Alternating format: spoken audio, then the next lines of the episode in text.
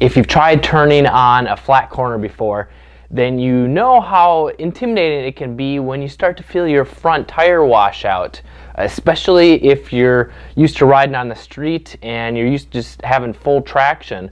But in the dirt, or especially on gravel, why is it so much harder to prevent the front wheel from washing out? Well, the first mistake is that your body position probably isn't right. You see, if, if you're just a new rider or if you're used to riding a street bike, then you're used to just being uh, in a relaxed position. But what this does is it doesn't put enough weight on the front end to weight the front tire. And if there's not enough weight on the front tire, you're not going to have as much traction. So when there's more weight on the front tire, this compresses the rubber. So it basically puts more rubber to the ground, and that's what helps give you uh, that planted feel, that more traction. So try scooting up towards your tank uh, on the seat, and this should help give you more traction and help prevent the front tire from wanting to slide out from under you. Another mistake is if you use too much front brake.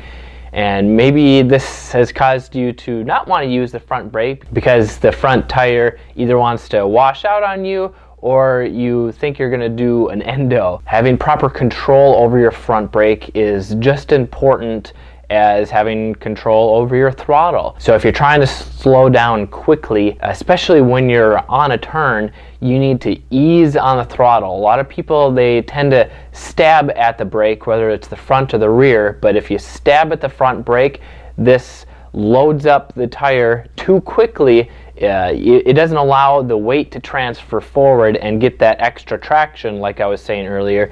It locks it up too quickly. The tire can't contain, uh, it can't slow down the bike fast enough because it doesn't have the traction. So what does it do? Well, it wants to lock up or just slide right out. So if you're using the front brake, which is where most of your braking power is, then you need to ease onto the brake. It, it doesn't have to take several seconds, but it's just that first initial uh, bite, that first initial grabbing of the front brake that's the most important. You want to ease it on and you can gradually uh, give it more braking pressure as the uh, as you weight the front end. And then the third big mistake that doesn't give you as much traction on flat corners, so both wheels want to wash out, is not putting your weight over both of the tires. So if you're used to riding a street bike, then you may be used to being neutral or even kind of leaned over on the bike while going around a corner.